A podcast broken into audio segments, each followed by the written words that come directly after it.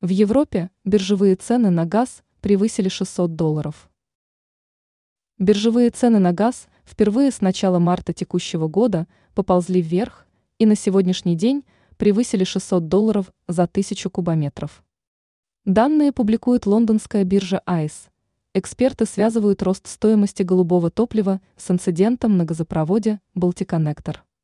Ноябрьские фьючерсы по индексу ТЭФ открыли торги у отметки 556,1 доллара, минус 4,3% за тысячу кубометров, пишет МИА «Россия сегодня».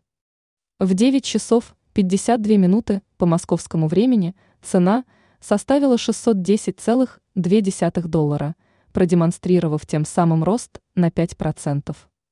При этом источник отмечает, что рост цены на газ на европейском рынке – наметился еще в минувший вторник.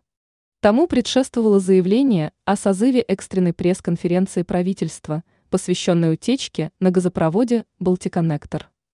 Тогда цены на газ прибавили 14% и составили 540 долларов США за одну тысячу кубометров. Торги в четверг также отметились ростом котировок, прибавивших еще 15%. В итоге накануне цена на газ в Европе выросла до 580 долларов. Согласно последним данным, цена выросла до 610,2 доллара за тот же объем. Что касается итогов пресс-конференции, посвященной утечке газа, то премьер-министр Финляндии не стал говорить о виновниках аварии. Чиновник лишь заметил, что выводы пока делать рано. Однако в НАТО поспешили заявить, что готовы дать решительный ответ – если окажется, что газопровод был поврежден намеренно.